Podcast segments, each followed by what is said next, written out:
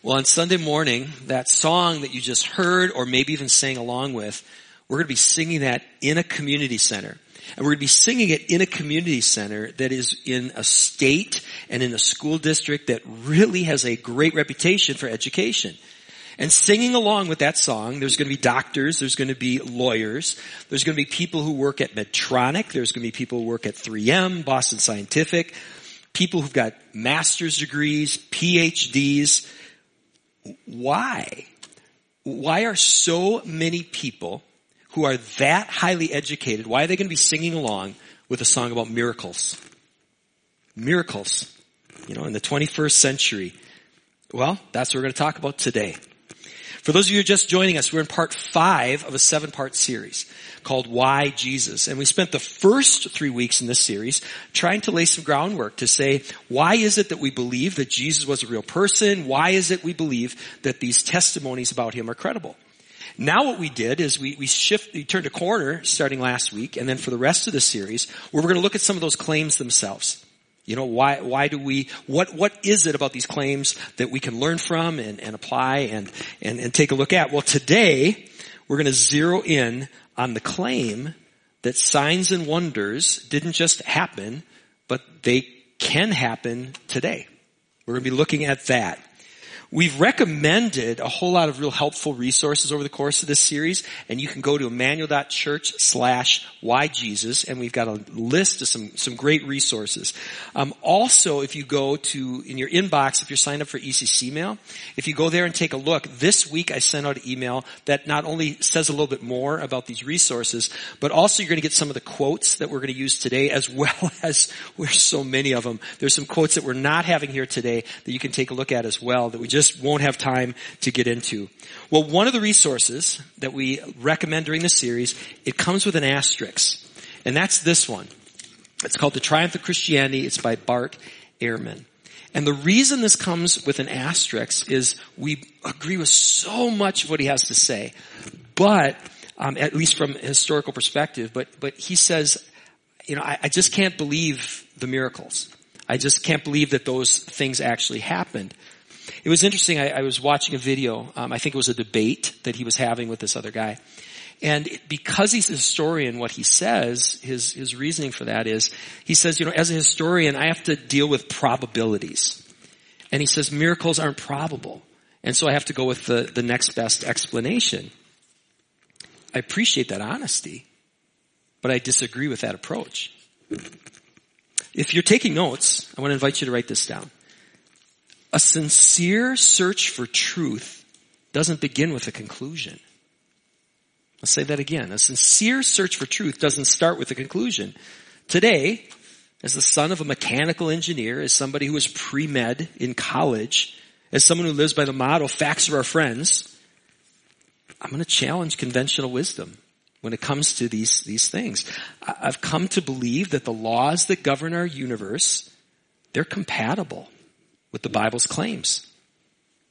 And I'm not a lone voice in this. If you're looking for a great resource that's committed to following the facts, one that we've recommended throughout this series is this one. It's called Cold Case Christianity. The author is a guy who um, was a cold case murder detective who said, I'm an atheist, but I've never really given Christianity a chance.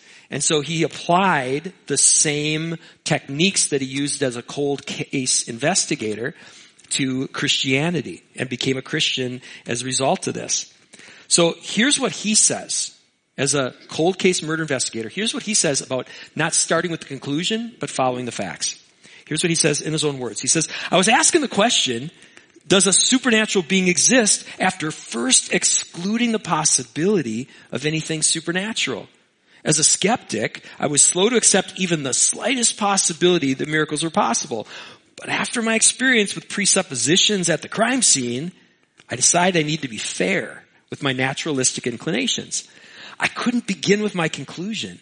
And if the evidence pointed to a reasonable existence of God, well, this certainly opened up the possibility of the miraculous. Now, it doesn't mean I now rush to the supernatural explanations every time I fail to find an, an easy or quick natural explanation. It simply means I'm open. Open to following the evidence wherever it leads even if it points to the existence of miraculous designer. He goes on to say, all that I'm doing is I'm asking you to do what I ask any jury to do. And that is to make a reasonable, um, reasonable judgment based on the facts the evidence itself. All right, well, if you're taking notes, what I want to do right now is I just want to quickly give a rough framework for conventional thinking when it comes to miracles. So here's when when I talk to people, here's here's a framework that a lot of people have when it comes to the miraculous. Number one, conventional Western thinking: miracles can't happen, so they didn't. Miracles can't happen, so they didn't. It is very common for modern minds to begin with the conclusion that miracles did not happen because they cannot happen. And critics say miracles can't happen because of number two. Number two, miracles require a suspension of the laws that govern the universe. So they're not possible. Again, this is the conventional wisdom. That rational people only believe what they can personally observe or personally verify. And that brings us to number three. Seeing is believing. So let's put God to the test. I used to think that number three was such a mic drop argument. It made so much sense to me, right? If God is God, then he can just prove it. He could just make this paralytic whole. Right? Raise this person from the dead.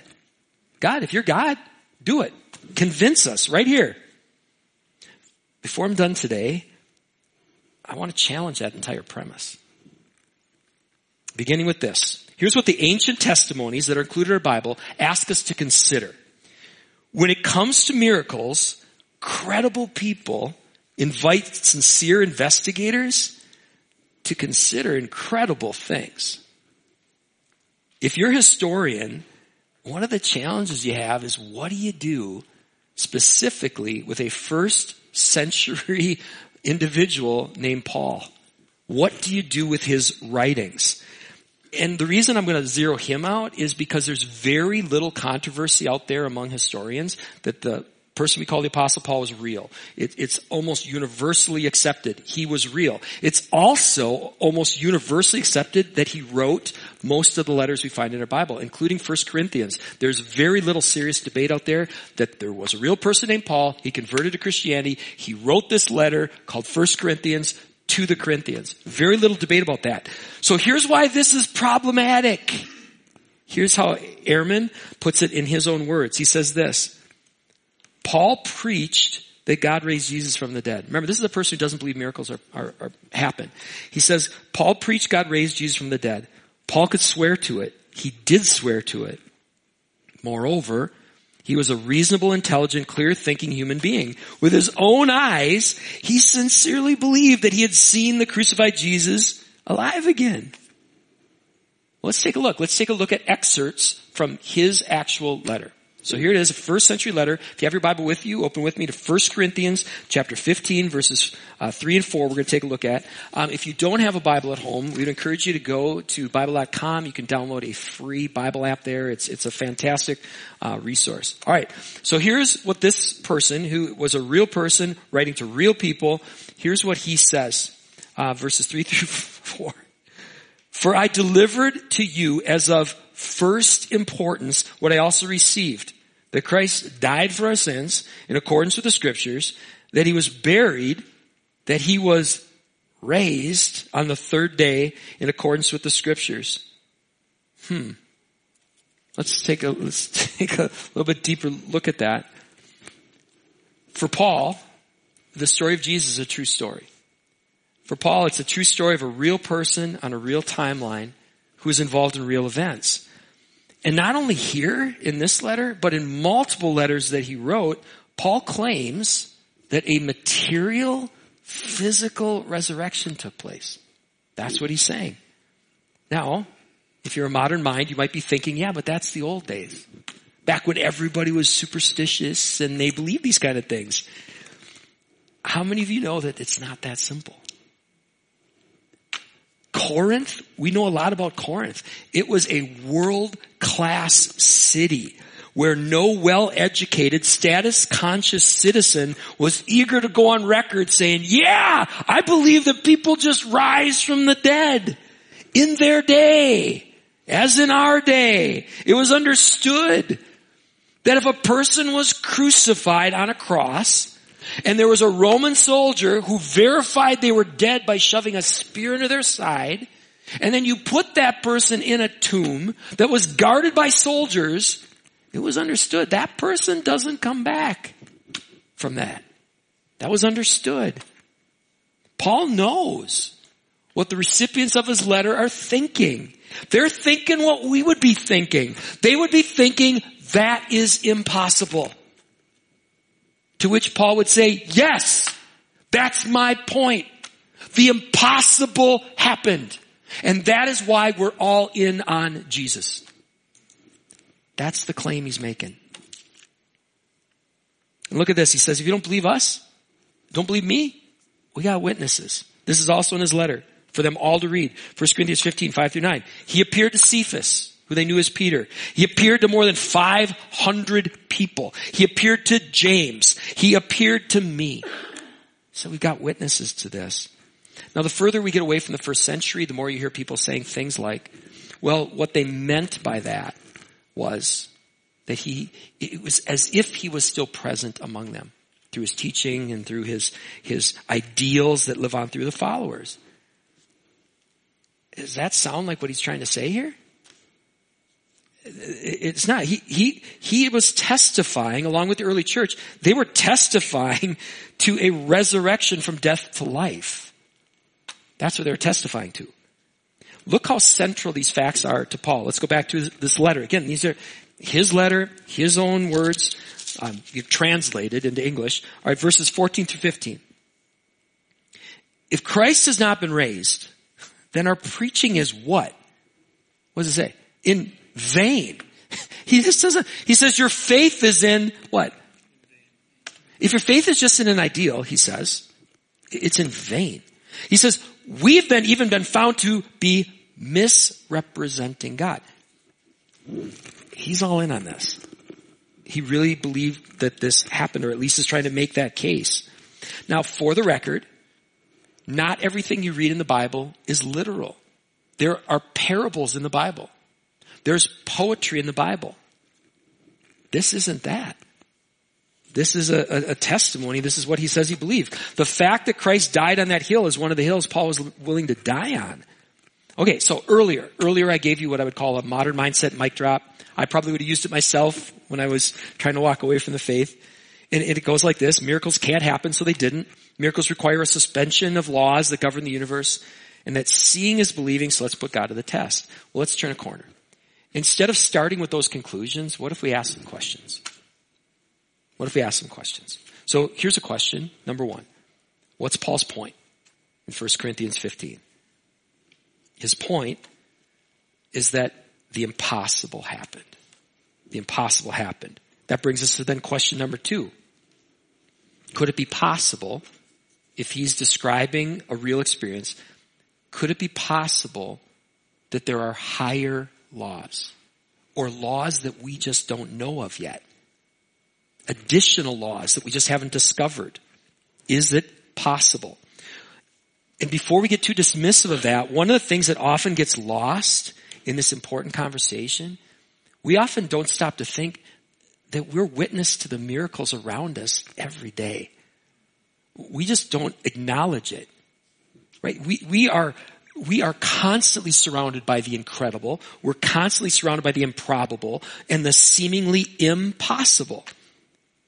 We could talk about this for hours, but let's just give this one example. Life itself. Life itself. The impossible happened. And that's not just me saying that. That's not the Christian community just saying that this are non-Christian scientists. Here, here's an example. A Nobel Prize winner, George Wald, says this. He goes, there's only two possible explanations as to how life arose here on this planet. You've got spontaneous generation arising through evolution, or you have a supernatural act of God. There's no third position. Spontaneous generation was scientifically disproved 120 years ago. That leaves us with only one other possibility that life came as a supernatural creation by God. Look what he says though. But I can't accept that philosophically because I don't want to believe in God. Therefore, I choose to believe in that which I know is scientifically impossible. I appreciate his honesty. That doesn't sound very scientific to me. What if, what if, what if we don't need to choose? What if we don't need to choose between believing that there's natural laws that govern us and the possibility that there's other laws? Or the possibility that maybe there are higher laws that certain laws have to bow to? What if? It was really interesting as I was doing my research for this, I came across some really good thinking on this subject. One of them, uh, the thoughts came from a professor of mathematics at Oxford. He put it like this. He said, let's just say that you've got a thousand dollars and you're in a hotel and you put that thousand dollars in a drawer. Let's say the next day you have another thousand dollars. You take that thousand dollars, you put it in that same drawer with the first thousand dollars. How much money do you have in that drawer? At least $2,000. Well, let's say on the third day you open up that drawer and there's only $500 there. Did the laws of mathematics get broken?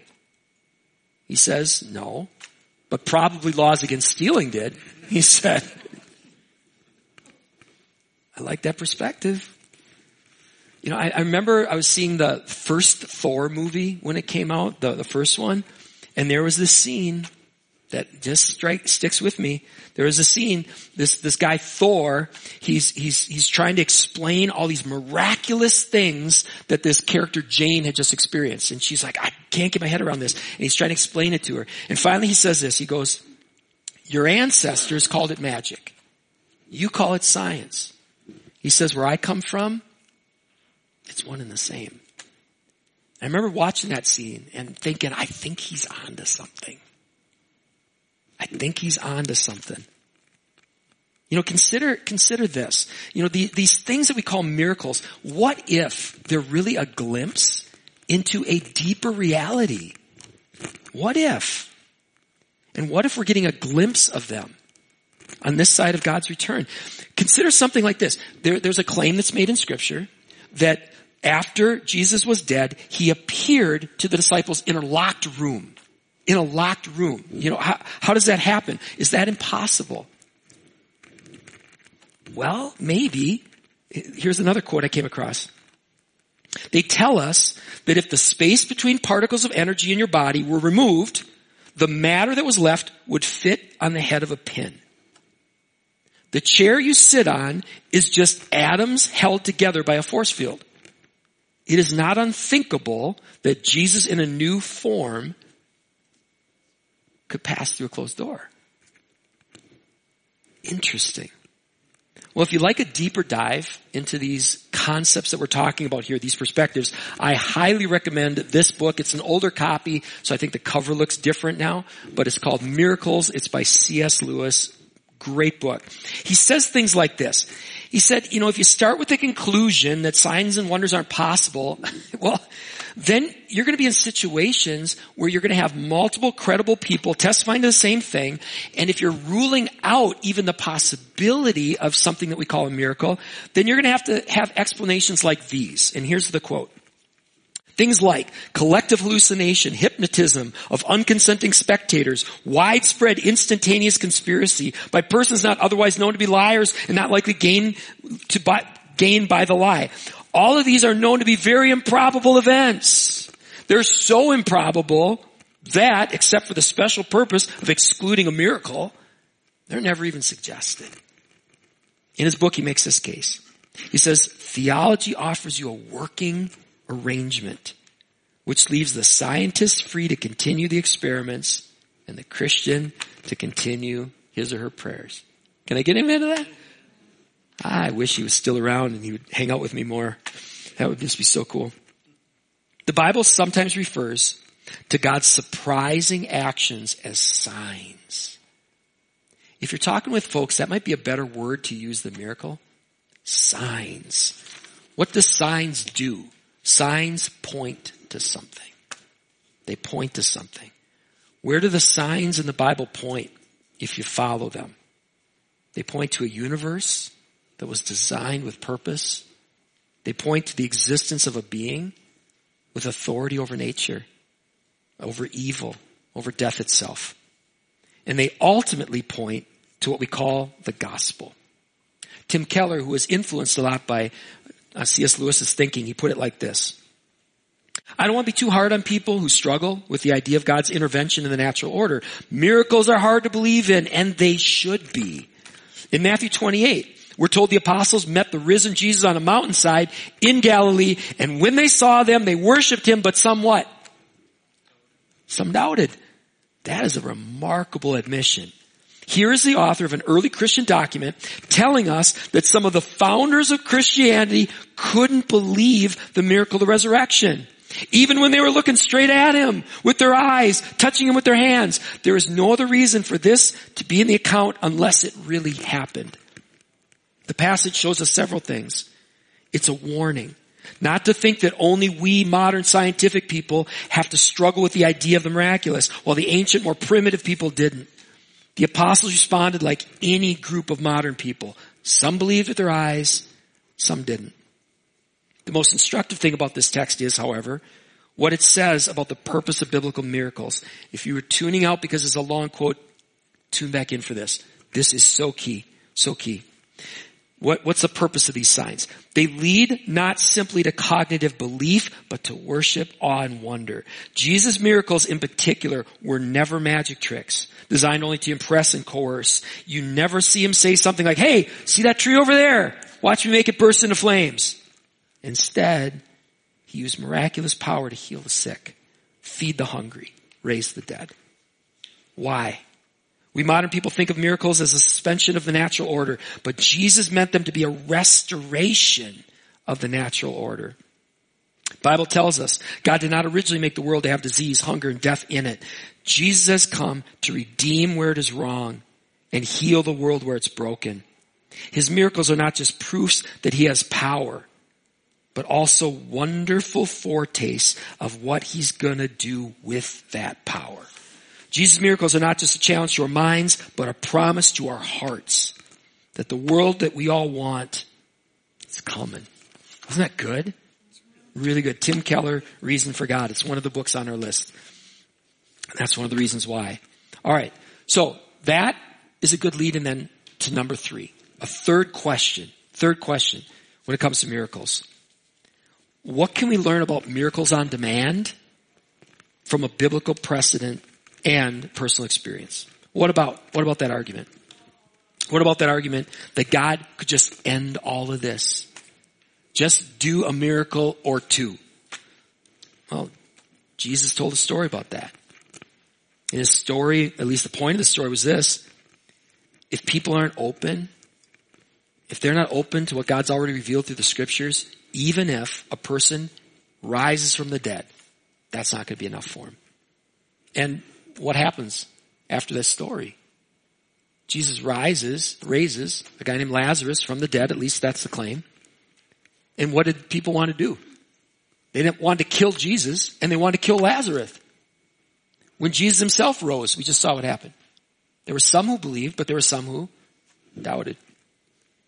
In all the examples, I didn't have a chance to go through and, and look them all up, but in every example that I could think of, when someone came to Jesus and was asking for a miracle on demand, in every example I could think of, and sometimes this happened right after he already did a miracle, they asked for another one. In every instance I can think of, Jesus gave some, some version of, you want miracles on demand? That's not how this works. That's not how this works. And when I look back at my own experience, and with people I know and myself, miracles don't have the lasting impact that I once thought that they would. At least for many people. Scriptures testify to that. It's been my experience as well. All right. Well, that said, that said, I believe you still can see them today. I believe we still do see miracles today. Signs and wonders. Came across this quote in my research. Western theology invariably asks the question, are miracles possible? This of course addresses the enlightenment problem of a closed universe. In much of Asia, that's a non-question. Because miraculous is assumed. And it's what? Fairly regularly experienced. I got that quote from this book um, Man, Myth, Messiah. In this book, you can go to page 186 and starting on page 186, he, he documents, he documents different miraculous events and occurrences um, that can be verified as best you can through the verification processes we use through other, for other things. And many of us don't have to go look at page 186. Many of us, we've seen things firsthand that we can't explain any other way. In fact, um, one of the people got a chance to see the manuscript earlier, Mike Lindsay. He said, you should just ask for a show of hands. Let's do it. Show of hands. How many of you have seen or experienced something? They're like, I have no other way to explain this other than I saw something miraculous. Right? We got a, we got a room full of hands here. And I'd imagine the same thing's going to happen at the community center when we do that. One of the things that I did is I went back to 1 Corinthians chapter 12. So same letter, a couple chapters earlier. Paul lists what he calls spiritual gifts, these supernatural gifts. I went through I've personally seen or experienced almost everything on that list. Almost everything that he says is possible. I've personally seen it. I've shared a lot of those stories different times before. So that begs the question, why don't we see him more often? Why don't we see him more often? Well, the Bible offers a number of explanations about that. Everything from lack of faith to wrong motives to asking for something that you shouldn't be asking for, not aligned with God's will, not asking at all shows up in the Bible. Timing shows up in the Bible. And then there's this. In that same letter, 1 Corinthians, in chapters 12, but also in 14, Paul specifically links the gifts of the Holy Spirit to the building of what he called his church. To the building up of this body. And in Acts chapter 1 verse 8, it's the Holy Spirit is specifically linked, the outpouring of the Holy Spirit, to being his witnesses. So for what it's worth, your best shot at seeing a miracle up close, in my opinion, your best, best chance is to one, ask for the gift of the Holy Spirit, and two, get on the front lines of where God's at work. I'd say that's your best shot. C.S. Lewis put it like this. He said, unless you live near a railway, you're not going to see trains go past your window, he says. But then, it's really good. But then he goes on to say this, be careful what you wish for because he's also, he's done a lot of work with history. He said this, miracles and martyrdoms tend to bunch at the same time in history. And these are areas that we naturally have no wish to frequent in chapter 10 of Paul or Luke's gospel. Jesus says something that puts everything we're talking about in perspective. Jesus had just appointed 72 people, we talked about this not too long ago, to go ahead of him to every town and place that he's about to go. And they came back with their eyes as big as saucers and they said, Jesus, even the demons submitted to us in your name. And Jesus said, I saw Satan fall like lightning, but don't rejoice that the demons submit to you in my name. Rejoice that your name is registered in heaven. That's the, that's where this all points. What's my take on miracles? Let me close with these three thoughts. One, God is able. God is able. You know, when you're in a situation that's bigger than you, a situation that seems impossible, there is a God who can do abundantly more than we ask or imagine. Take number two, miracles on demand and authentic signs are two different things. And they point you two different directions. Miracles on demand are an attempt to confirm the God that fits your expectations. That's really what it is, if you're honest. Following signs, wherever they lead, that's very different. Number three, authentic signs they point to that greatest miracle of all. The one that Jesus referenced with his disciple. This greatest miracle of all that somehow, somehow, in a way that I can't fully understand, somehow, Jesus' death on the cross and his resurrection made it possible. Somehow that action made it possible for all who receive him, to all who believe in his name, to be adopted as his sons and daughters to, to have our sins washed clean. Somehow that action resulted in this. For us to become temples of the Holy Spirit. For us to be welcomed as citizens of heaven. Here's where authentic signs point us to. It's the last of our talk points. Authentic Christianity, it's an invitation to place your faith in a resurrecting Savior. Not just resurrected, resurrecting. Transforming, changing us. And we want to give you an opportunity to do that today. Before we do though, I just want to say thank you to you. I want to say thank you to you. Um, you know, I've been out of the office the last couple of weeks and I'm going to be gone a couple of weeks here now too because we're investing in things that are for the future of our church. Primarily our young people. Please, please, please be praying. We're going to be taking our youth up to camp.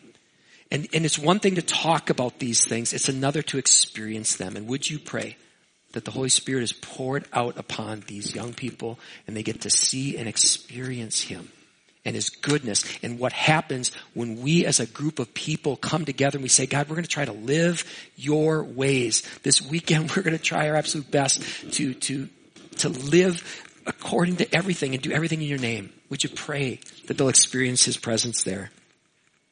And the reason I guess I'm saying thanks to this instead of just saying it is because it's getting increasingly uncommon for, for even churches to go all in on young people. And we are all in. So thank you for that, for that. Well, let's pray then. Please pray for them. And please join me in praying that they choose to place their faith in the resurrected Jesus. The resurrected Jesus. Just as many of us are going to do right now. In that same letter, that same letter we've been looking at, Apostle Paul recounts something that Jesus did and something that he passed on and it's this. This is from 1 Corinthians chapter 11, verses 23 through 26. The Lord Jesus, on the night he was betrayed, he took bread. And when he had given thanks, he broke it and said, this is my body, which is for you. Do this in remembrance of me.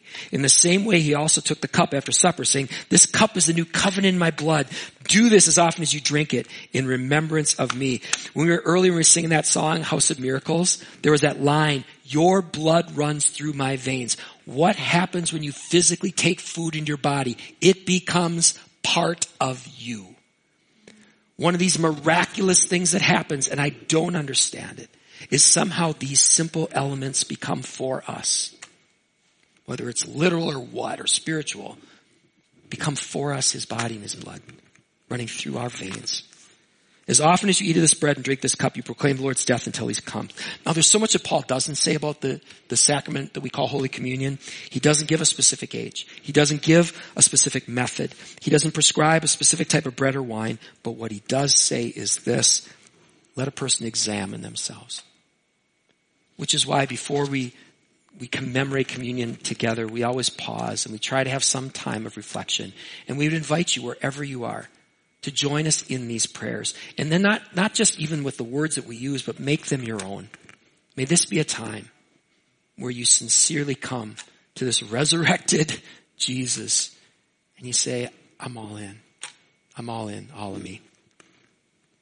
And for those of you who are home, if you've gathered your elements, after you pray and then make these prayers your own, take that bread, that juice, dip that bread in that juice, receive that, and as you do remember, this is his body, this is his blood given for you. All right, well, I invite you then to join me in these prayers of preparation. Again, make them sincere, make them your own.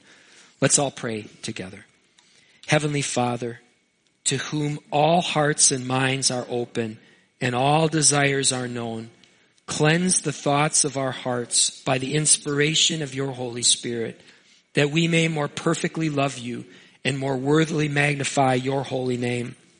We confess that we are sinners and cannot save ourselves. We have sinned against you in thought, word, and deed by what we have done and by what we have left undone. We have not loved you with our whole hearts. We have not loved our neighbors as ourselves. For the sake of your son, Jesus Christ, have mercy on us. Forgive us, renew us, and lead us, that we may delight in your will and walk in your ways to the glory of your holy name. We are not worthy for these gifts which we are about to receive, but say the word and we be made clean. God, you are so good. Thank you for revealing this miracle that we can't always see immediately. That you are doing something right here in this moment. That anything that we've done, you know, to violate your, your goodness and your standards, or that you wipe that record clean. and that you allow us the, the opportunity to come forth from this time as new people who are your kids, your sons and daughters. And then you challenge us now live a life worthy of the calling we've received and you send your spirit and you surround us with others to help us on that path step by step. Lord, I pray that all of us would seize this opportunity right here, right now to respond with a yes to that invitation and that you would change us day by day. And Father, now we join our voices before we join our voices in these songs with this prayer that you taught your disciples to pray. Our Father who art in heaven, hallowed be thy name. Thy kingdom come, thy will be done on earth as it is in heaven. Give us this day our daily bread and forgive us our trespasses as we forgive those who trespass against us. And lead us not into temptation, but deliver us from evil. For thine is the kingdom and the power and the glory forever and ever. Amen.